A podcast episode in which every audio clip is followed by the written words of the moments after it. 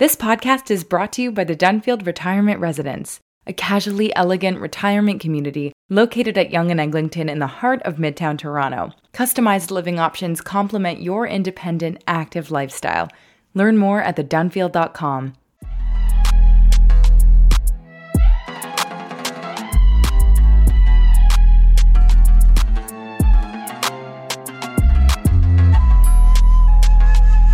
Shalom and welcome to Rivkush, the CJN podcast celebrating Jews of color, talking about all things Jewish and anything else we wish to speak about.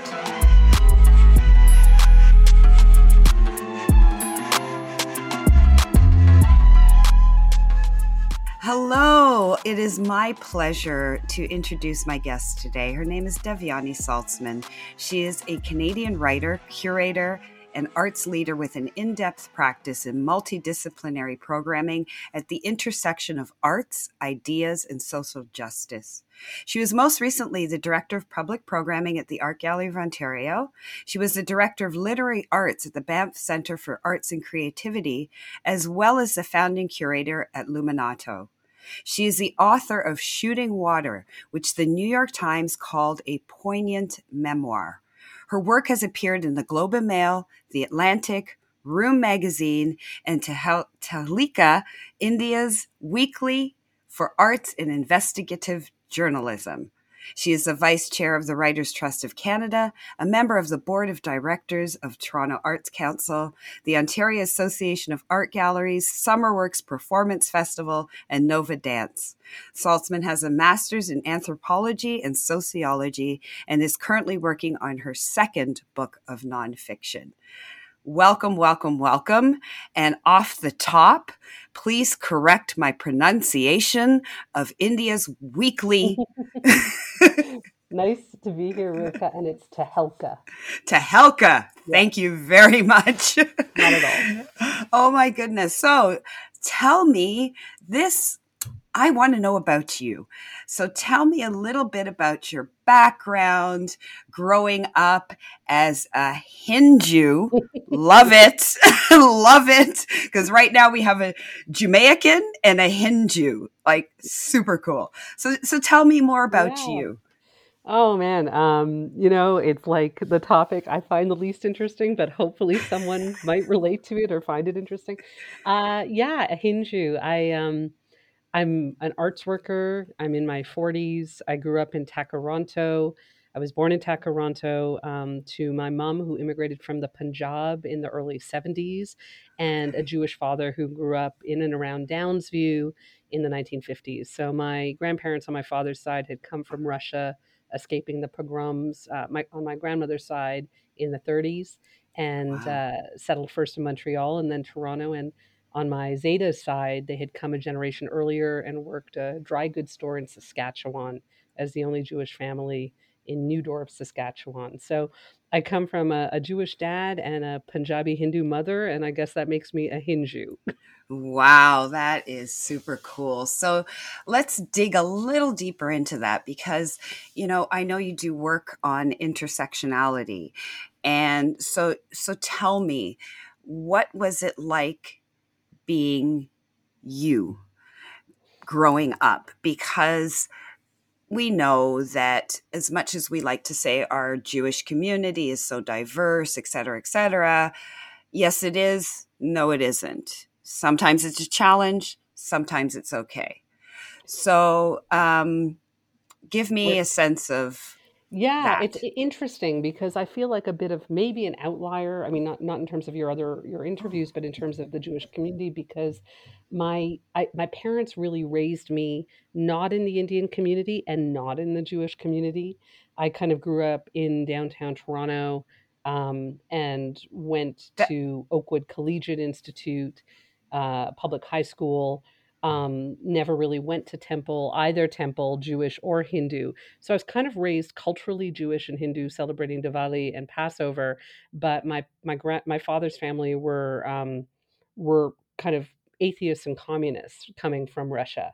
So I feel like I only kind of started to identify um, or or kind of interface with the more um, more specifically the Jewish community when I was a little bit older. And I identify as a Jew of color and really found my community in a group of Jews of color who formed in the last few years. Um, Kendall Pinckney and Sari Yacobi uh, from uh, No Silence on Race. And we started a, a kind of national or international gathering of Jews of color called Prism um, that was run by Evelyn Tauben and Fenster Gallery as a gathering space over the pandemic. And that's when I really felt like, oh, this is my community. So, Devyani, I'm quite familiar with No Silence on Race because I do remember when it started and I had some conversations. Um, with Sarah around that because, as you can recall, that time was quite um, explosive given events that were happening globally, like George Floyd, and and that really I think shook it shook the world. It shook the Jewish community, which I found um, eye opening, and um, and I and I'm very familiar. I love Ken Kendall, by the way. I he's one of my he's one of my favorite people in the world. I've tried to convince him to come to Canada and be a rabbi up here, but uh, me as well. but um, so, how were you? How were what were your thoughts and and what was going on in with you during all of that turmoil and what led you to participate in those initiatives? Yeah, I mean, I think like uh, as as many, uh, such a long overdue reckoning. Uh, I was working in culture. I, I, mean, I still work in culture, but I was working in culture at the AGO at the time as director of public programming. Obviously, it raised many questions um, within the museum in terms of response, in terms of how to how to really serve communities and specifically you know center black excellence and and you know get away from hierarchies of white supremacy. Um, it was very emotional but i think also super exciting to see organizations begin to respond and initiatives like sarah's and no silence on race and that collective. Um, i just was trying to be the best ally i could within my position and uh, be involved in partnerships that were hopefully about dismantling oppressive systems and finding new ways of being. Um, I think two years later, there's been a lot of movement, but there's also been a lot of retrenchment and backlash. So um, that's something I'm thinking a lot about. And uh, as I mentioned, it was Evelyn Tauben and Fenster in partnership with No Silence that started Prism. And I guess I started to look at what are alternate communities that we can be a part of that are safer spaces, more equitable as in this case, I'm a, a, a person of color and with with white passing privilege. But it was really great to meet Kendall and Sarah and others and try to form new spaces. Awesome. You said something that caught me also backlash. So, can you elaborate on that a bit more for me? Like, like describe what that backlash mm-hmm. is. I mean, I'm I'm working on a book right now around around culture and change, especially in our public spaces and institutional spaces, and what leadership for people of color is like. Um, and I mean, the trend I'm seeing is there was such a rush to um, recruit people of color onto boards and in leadership, and and yet a lot of these systems haven't historically been supportive of those people, and there isn't necessarily the scaffolding internally to ensure that spaces can can provide runway um, whether it's for audiences or leaders. And I think you know we've seen a whole rush of of, of hires, but also firings in the last uh, two years of people of color from positions of power. So I guess what I'm saying is there was this rush to change the system, and then also uh, when people are vested in their when when when whiteness is vested in itself, mm-hmm. uh, it doesn't want to let go. So I think we're seeing the tension of that in this moment, and I hope it it tips forward, but um, I think it's quite fraught right now, to be honest. I have to thank you for saying that because from where I sit, I, I I am a Jewish professional, and I know when I've had conversations with people around what you described as the rush. You know, it's like let's get a Jew of color to sit on this and sit on that without the support and without understanding you haven't actually changed your mindset. You're just putting somebody in a position and you have to, you have to you know just to say look we've done it and there's no support and and there's no mentorship proper jew of color even jew of color to jew of color mentorship. And and i've been trying to i've been trying to articulate it to myself you know like what is it? And and hearing you voice it really solidifies that I don't even know that feeling I've had, especially in the last mm-hmm. little while. I mean, the last couple of years, that feeling that it's, it's something is still not right. In fact, I feel that it, in some ways, it's almost worse. I'm glad it resonates. Uh, it's only what I've observed as kind of a writer and a reader and an arts worker in this space, but um, yeah, I think I think it's real. I hmm think it's real, and I don't even know what the name for it is, but maybe this is the nature of change in terms of stepping forward and two steps back. hmm But in some ways, yeah, I think we're we're in flux, and it's not actually necessarily better. I don't think replacing people with people of color in power in and of itself is enough. I think we have to look at the system Hundred itself. percent. Uh, yeah. Hundred percent. So you're you're the opposite of me in that you are quite artistic. and you know and, and, i love that. I'm always have this secret envy of those who are, are artistic and and write and, and i just love it. Um, you'd come to it honestly because both your parents are directors. So it's like it's almost your dna yes? The arts and cultures in your dna I, I guess so. I spent many years trying to like escape that and uh, study biology and genetics and be a scientist to run as far away. But I guess it, the, my DNA literally caught up with me. so tell me a little bit about what you know. What I would like to know about what is Nova Dance. Oh, I mean that is an organization I feel privileged to be a part of in a governance capacity and. Um, I guess Rivka, when we were talking about, you know, how do we have impact in this moment of change.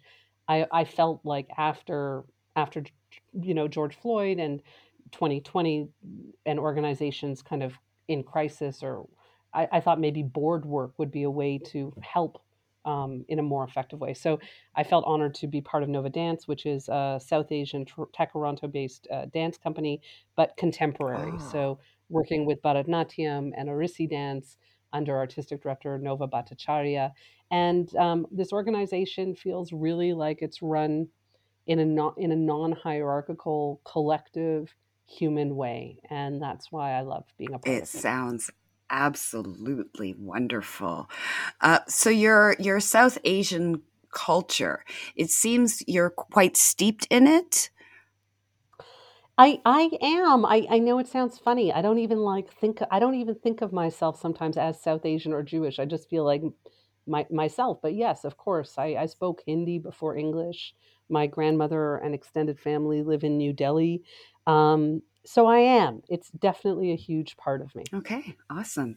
So what currently you, now the shooting water, the shooting water. Tell us about your book Shooting Water. I, it's um to me it's like an old thing I wrote a bunch of years ago, but it was a memoir. I'm happy to answer your question. So it, it's a memoir about growing up biracial and growing up uh, in a family of film. Uh, my mom was working on a film in India that was shut down for political reasons, and I I was there with her and witnessed this. So it's about politics and cinema mm-hmm. and our reconnecting as a, a mother and daughter. So it was my I guess, my first artistic work before I started more into arts administration. Um, but I'm proud of it. Yeah. So you know, even though you you prefaced it by saying it was old, I mean, I think it's still probably quite relevant. It's your memoir. It's your memoir. It's a piece of who you are. So yeah. So that will never get old. Um, so what are you currently working on now? You you're doing a, another book. Are you able to divulge? Yeah, and I had kind of just mentioned it briefly, but because of everything you're discussing and what we're seeing, I really wanted to try to map these trends in terms of culture, but also organizations across sectors around uh, people of color and leadership. So it is a nonfiction book that is um, about about this moment of social change. So it's it's about how are we recruiting people of color into institutions that have colonial legacies? What is working? What isn't? What are the new models for how we work together going forward that aren't about trying to change from within? Because I think I spent 15 years in large organizations and change can happen from within them, but often often things kind of also slide back. So I'm I'm curious about how do we create sustainable positive change for people of color in organizations. That sounds potentially really boring, but it's a no, nonfiction book. Absolutely not. But okay, so what when I think of the arts, the world of arts and culture, and this is probably my naive view of it on the outside looking in.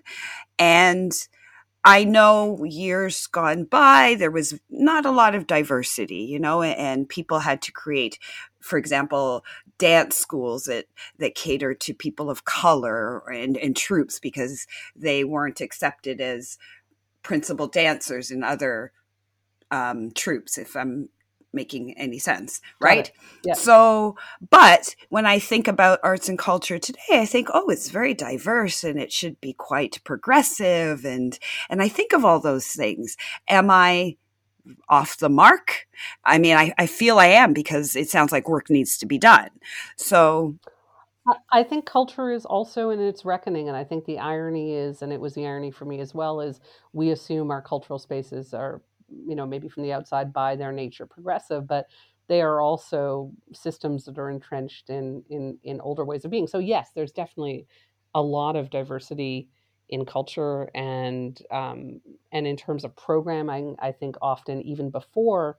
Um, before people who, who's actually employed in power. So I think programming and who's on the stage or what is being heard can often feel feel almost more progressive than who's actually running mm. the institution.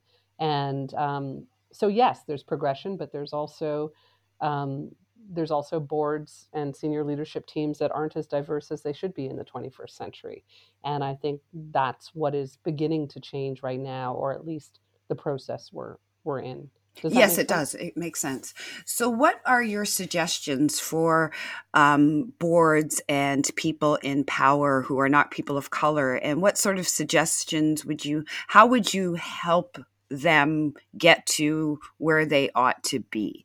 And mm. you know, some concrete ways that you think will push that forward. Mm.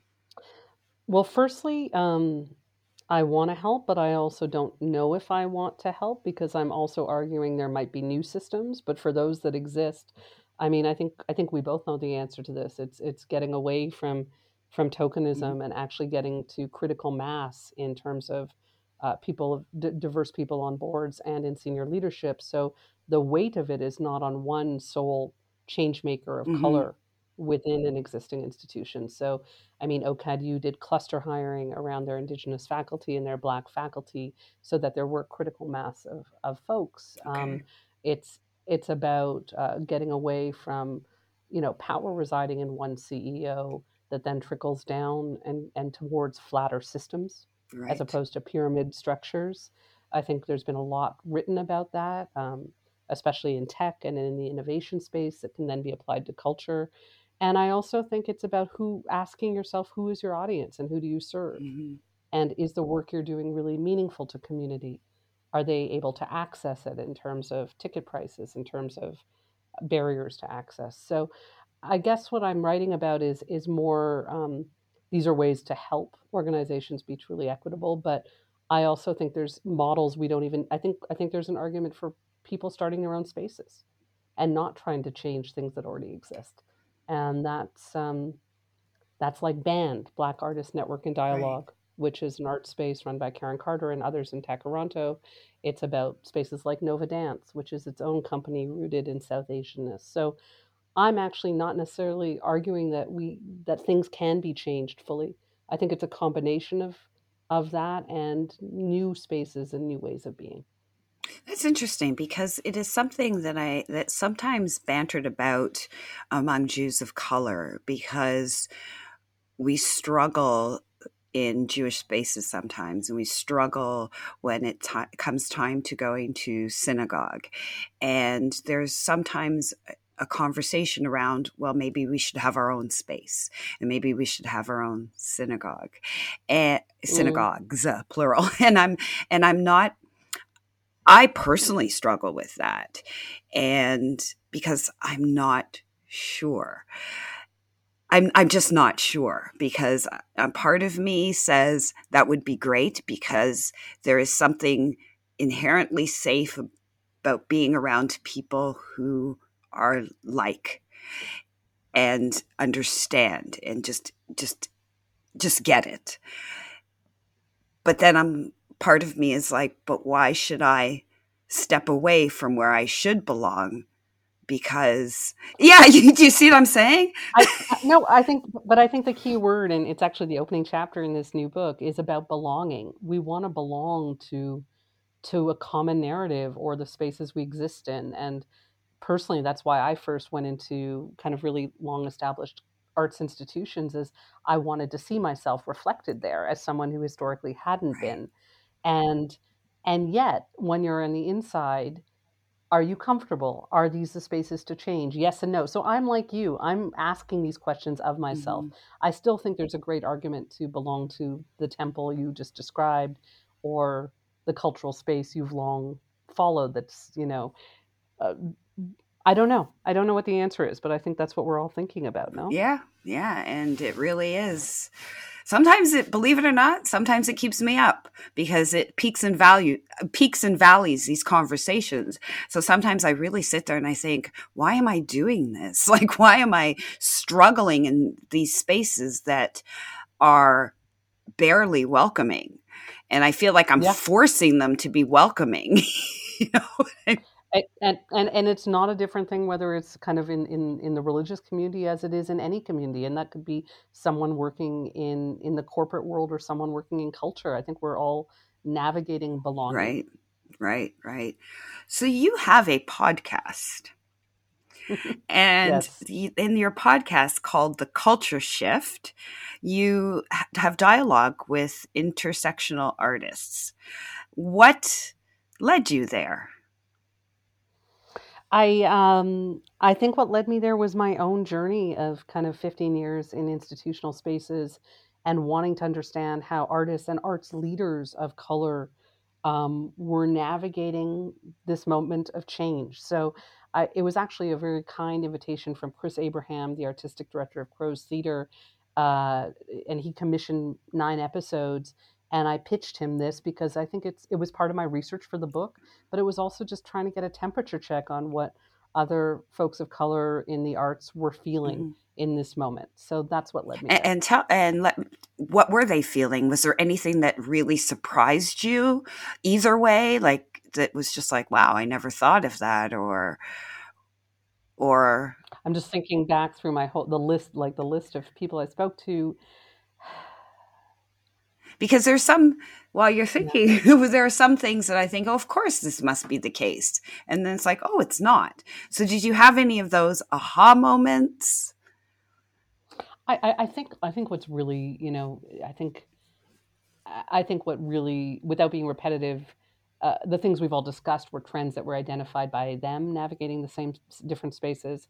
Um, i think the thing that that kind of resonated was so much depends on who you're working with and your direct boss or your so so we can say these trends exist across many cultural spaces or corporate spaces but also everything seems to be very much also relationship driven and that was interesting to me so some interviewees were struggling with navigating uh, navigating their organization others had a really wonderful boss and were insulated by that relationship so that was interesting. I know that's not groundbreaking, but that's that's one thing I gleaned. No, that that actually is because I, I just like you, I think it, it is interesting in that sometimes we do forget that it actually can be and or is about relationships. Yeah. Um, absolutely. It's yeah, because I'm even thinking back on various bosses that I've had and my level of comfort. And it is basically about the relationship that I've built with that person where there's a kind of safety and maybe that's part of what we you know maybe that's part of this longer game here and it's definitely something that's out there in conversations is how do we get away from at least in culture the corporatization of our workspaces and actually remember that so much is based on relationships and respect and and and our models right now are built on 19th century models of productivity coming out of England in the industrial revolution Right. and efficiency and a- a- a- at least in the arts like we're talking about creativity hmm and inspiration and relationships maybe we need to actually add a bit of that into how our our structures work Right.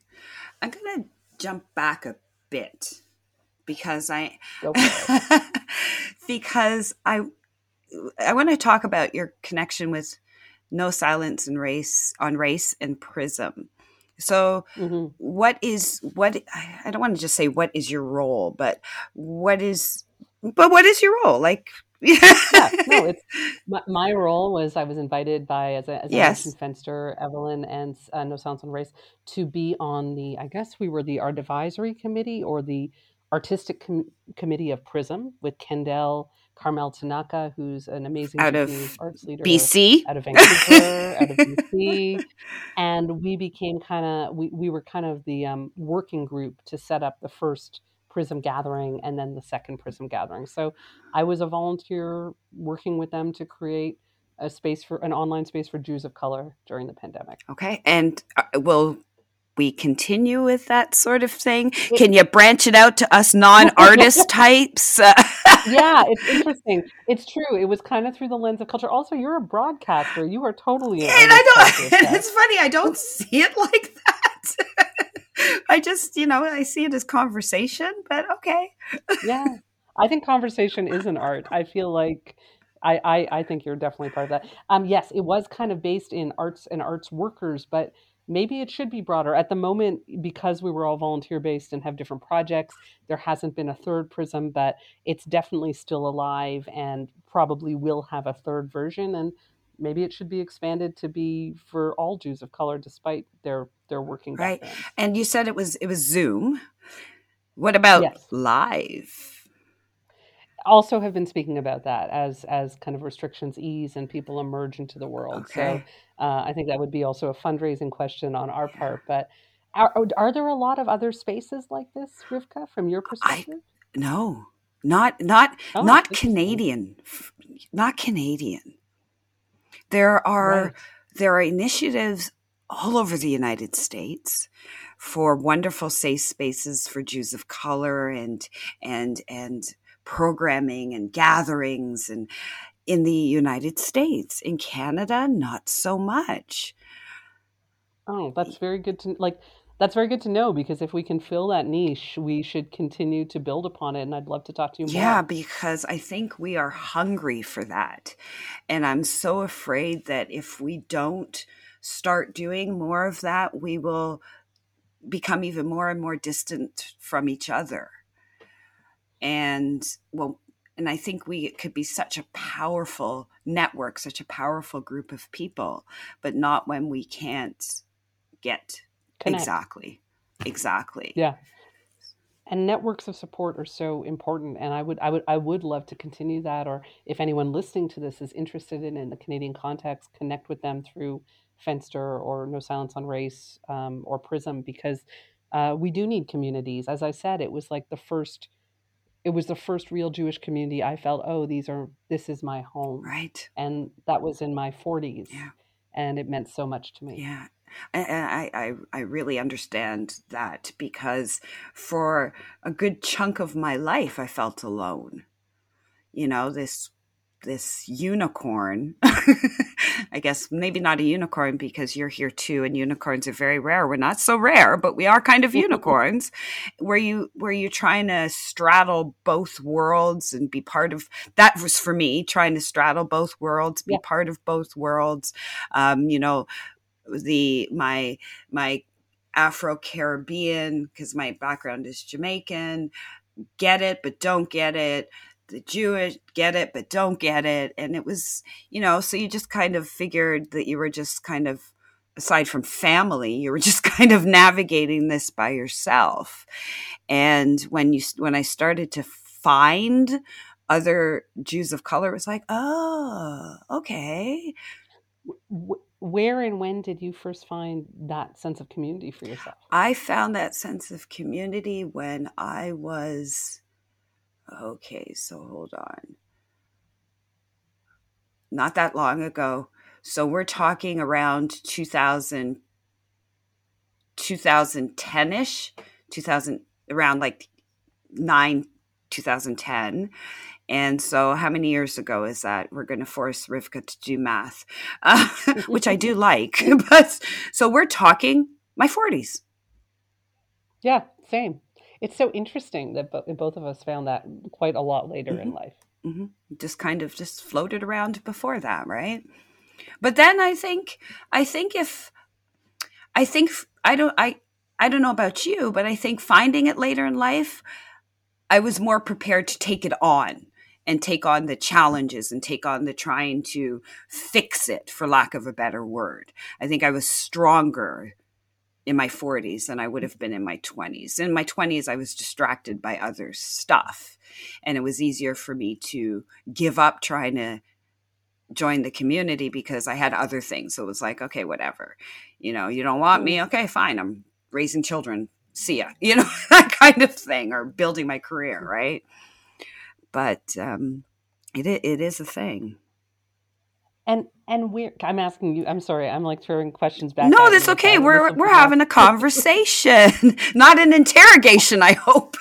True. Not not at all. I I feel like because I never grew up going to temple, I've always wondered. Oh, if I was, which one would I join? And I I actually don't know enough about kind of the Toronto options in terms of synagogues especially as a Jew of color, that would feel the most home to me. And I just wondered how you navigated that space in your 40s or where you eventually found community. I was a synagogue hopper. I think mm. because because of the skin that I walk in, I'm I I have a natural heightened sensitivity to how I'm perceived because I know when I walk in the room the first thing people see is not Rivka, it's Rivka the black girl.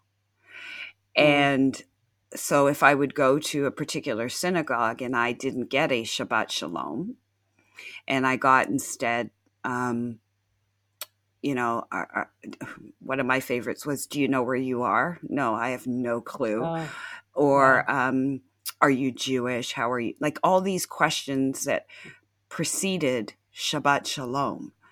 And if I didn't feel that welcoming or forget welcoming, courtesy, like just mm. politeness, I wouldn't go there again. Mm. And I did stay at one synagogue for a bit. My kids went to the Hebrew school there. But after a while, too, it, it was just exhausting, like exhausting having to explain why you belong. And so mm. then I eventually left there too. Um, it took going to Israel. It actually took going to Israel in 2012 to feel comfortable in the skin I'm in and to realize that the community is far more diverse than what it was in my home city. Wow. Yeah. Yeah. Um, and then I came back with like a fire, with a fire. And there was some space in between me leaving the Toronto community and going to Israel. So there was a space where I was just like, no connection except for a little bit of volunteering. And that was it. And so when I came back, I said, no, we have to do better. Hmm. And where did you find that? I still. Re- I still haven't, but for other reasons. I think because I work in I work in a religious institution. I work in a synagogue, and I think because of that, it's like, do I also want to now go to a synagogue? it has a different feel, and I and there are other challenges on that side that um, are interesting, but I'm still there. So clearly, I'm navigating it, and I'm okay most days. Yeah, most days. Thank you for sharing that. It's nice. It's, it's as someone who also kind of never necessarily found that home in a religious institution. It's uh, it's nice to hear other people. I mean, not nice, but good yeah. to hear other people. And what were what were your challenges around that? Just I, I guess I never really was raised in it because of my parents' lack of being more spiritual right. and not super mm-hmm. religious. But you know, when I wanted to find it later in life, I I don't know. I guess I just felt like I'm, I really don't know where that uh, home is, which is why Prism played such a big role, and and you know Kendall's pastorship in, in, as just a friend to me actually felt much more resonant than looking for a synagogue. But I'd be really open and interested to know what exists. It's just uh, mm. I didn't grow up with it. Yeah, no, and I understand that too because uh, basically a religious myself, and it was because of my kids that I thought let me connect. But I think what is so wonderful about the work that you do, and tagging off of what you just said, we also need to understand, and I think because be going to synagogue, belonging to a synagogue seems to be a marker for for doing Jewish.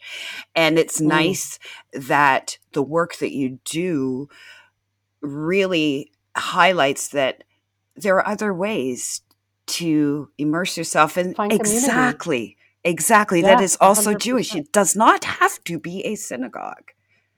No, totally not. And and that's I'm again like I'm going to stop thinking but like I'm very thankful to Evelyn and Fenster and Sarah and No Silence on Race because and Kendall and Carmel mm. because and and uh, you know for for for bringing that together in the space of culture. Absolutely, absolutely, and that yeah, and I hear you on that.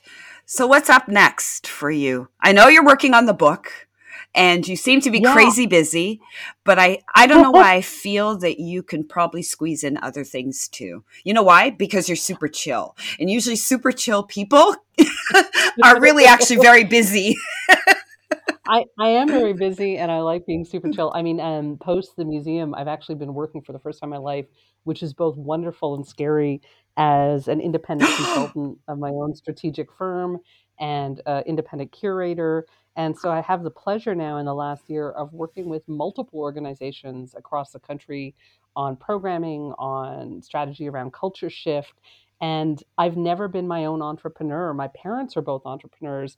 And I'm in this spiritual journey of learning how to build my own mini space. And it's been wonderful. Yeah. So your yeah, your consulting work, that is that is a huge step. That's it. so can you because they're there may be people listening who are like, ah, I yeah. need her. So tell me more about that specific oh work. God. Yes. And the name. Uh, yeah, it's um it, at the moment it's under it's under it's Devyani Saltzman strategic you know cultural strategies and so easy to find your name easy to find and exactly and uh, I, uh, I have been a, a, bit of a soft launch because it's new territory for me so uh, it may have another name down the line, but at the moment, people have just been finding me through networks and past work. Um, and two of my most recent projects were PEN America in the United States, which is the world's largest um, uh, organization for freedom of expression, oh. has um, the, has the U.S.'s biggest arts and ideas festival every year in New York and Los Angeles. And I've been one of their independent international curators last year and this year, bringing writers and thinkers to New York. So as a Mm-hmm. curator. I'm creating cultural programming for organizations. And on the strategy side, um, most recently, I'm working with the um, Textile Museum of Canada, okay. our national museum, to help them shape um, their first permanent collection gallery. So I'm doing strategy around programming for institutions as well as um, curating independently. And um, it's been really fun. That sounds exciting. And the fact that you can it's your own thing. Like it's you know and it's your your creativity in curating. And and i think that's you know when we talk about belonging i i mean i think as humans we want to belong to collective spaces and i very much do. And all, but there's also this amazing you know thing to build to build your own house and work with many spaces but but also kind of own your own own your own time and creativity. So I really do believe in both. That is absolutely wonderful. Well, thank you. You've given me some food for thought, and I might be reaching out to you with some other questions and things that I have, especially around the work that you're doing with your consulting. Because now my mind is like kind of like, hmm, maybe I can use her in my other life. yeah. I would I would love to learn more. There's nothing I like more than just collaborating yeah, with people. So like it gives me the greatest. I, th- I think this is something that we need to look into in creating good, safe, wonderful communities for Jews of color. And not just Jews of color who are artistic, but Jews of color like me. that, that would be even though I think you're artistic, but yes, I totally. I, I think it's cross sectoral. I think everything we're talking about actually applies whatever space you live and operate in. And uh, I, I, love the project of hopefully helping move spaces right. forward. Well, thank you so much for coming on here as our guest. I really appreciated this conversation. And I am serious. You've given me some food for thought, um, some food for thought that will affect me personally and professionally. So I thank you so much. I look forward to your second book, and I don't believe anything you say about it being boring, aka nonfiction. Highly doubt it. So I do look forward to it because I think it's going to be some great learning for all of us. And so again, oh, thank, thank you. you so much. Thank you, Rivka, and thank you for the time and space to have this conversation. And happy Hanukkah and happy holidays. Happy Hanukkah to you too.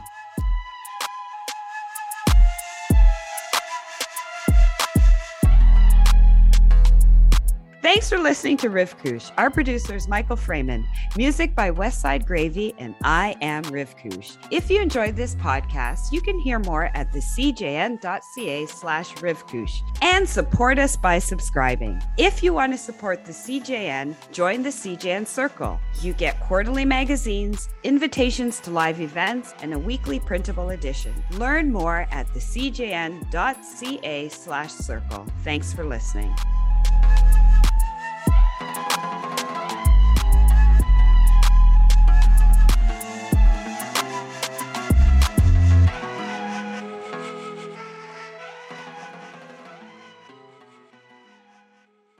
The Dunfield Retirement Residence offers customized living options to complement your independent active lifestyle. Welcome home. Welcome to the Dunfield. Visit us at thedunfield.com to book a personal tour.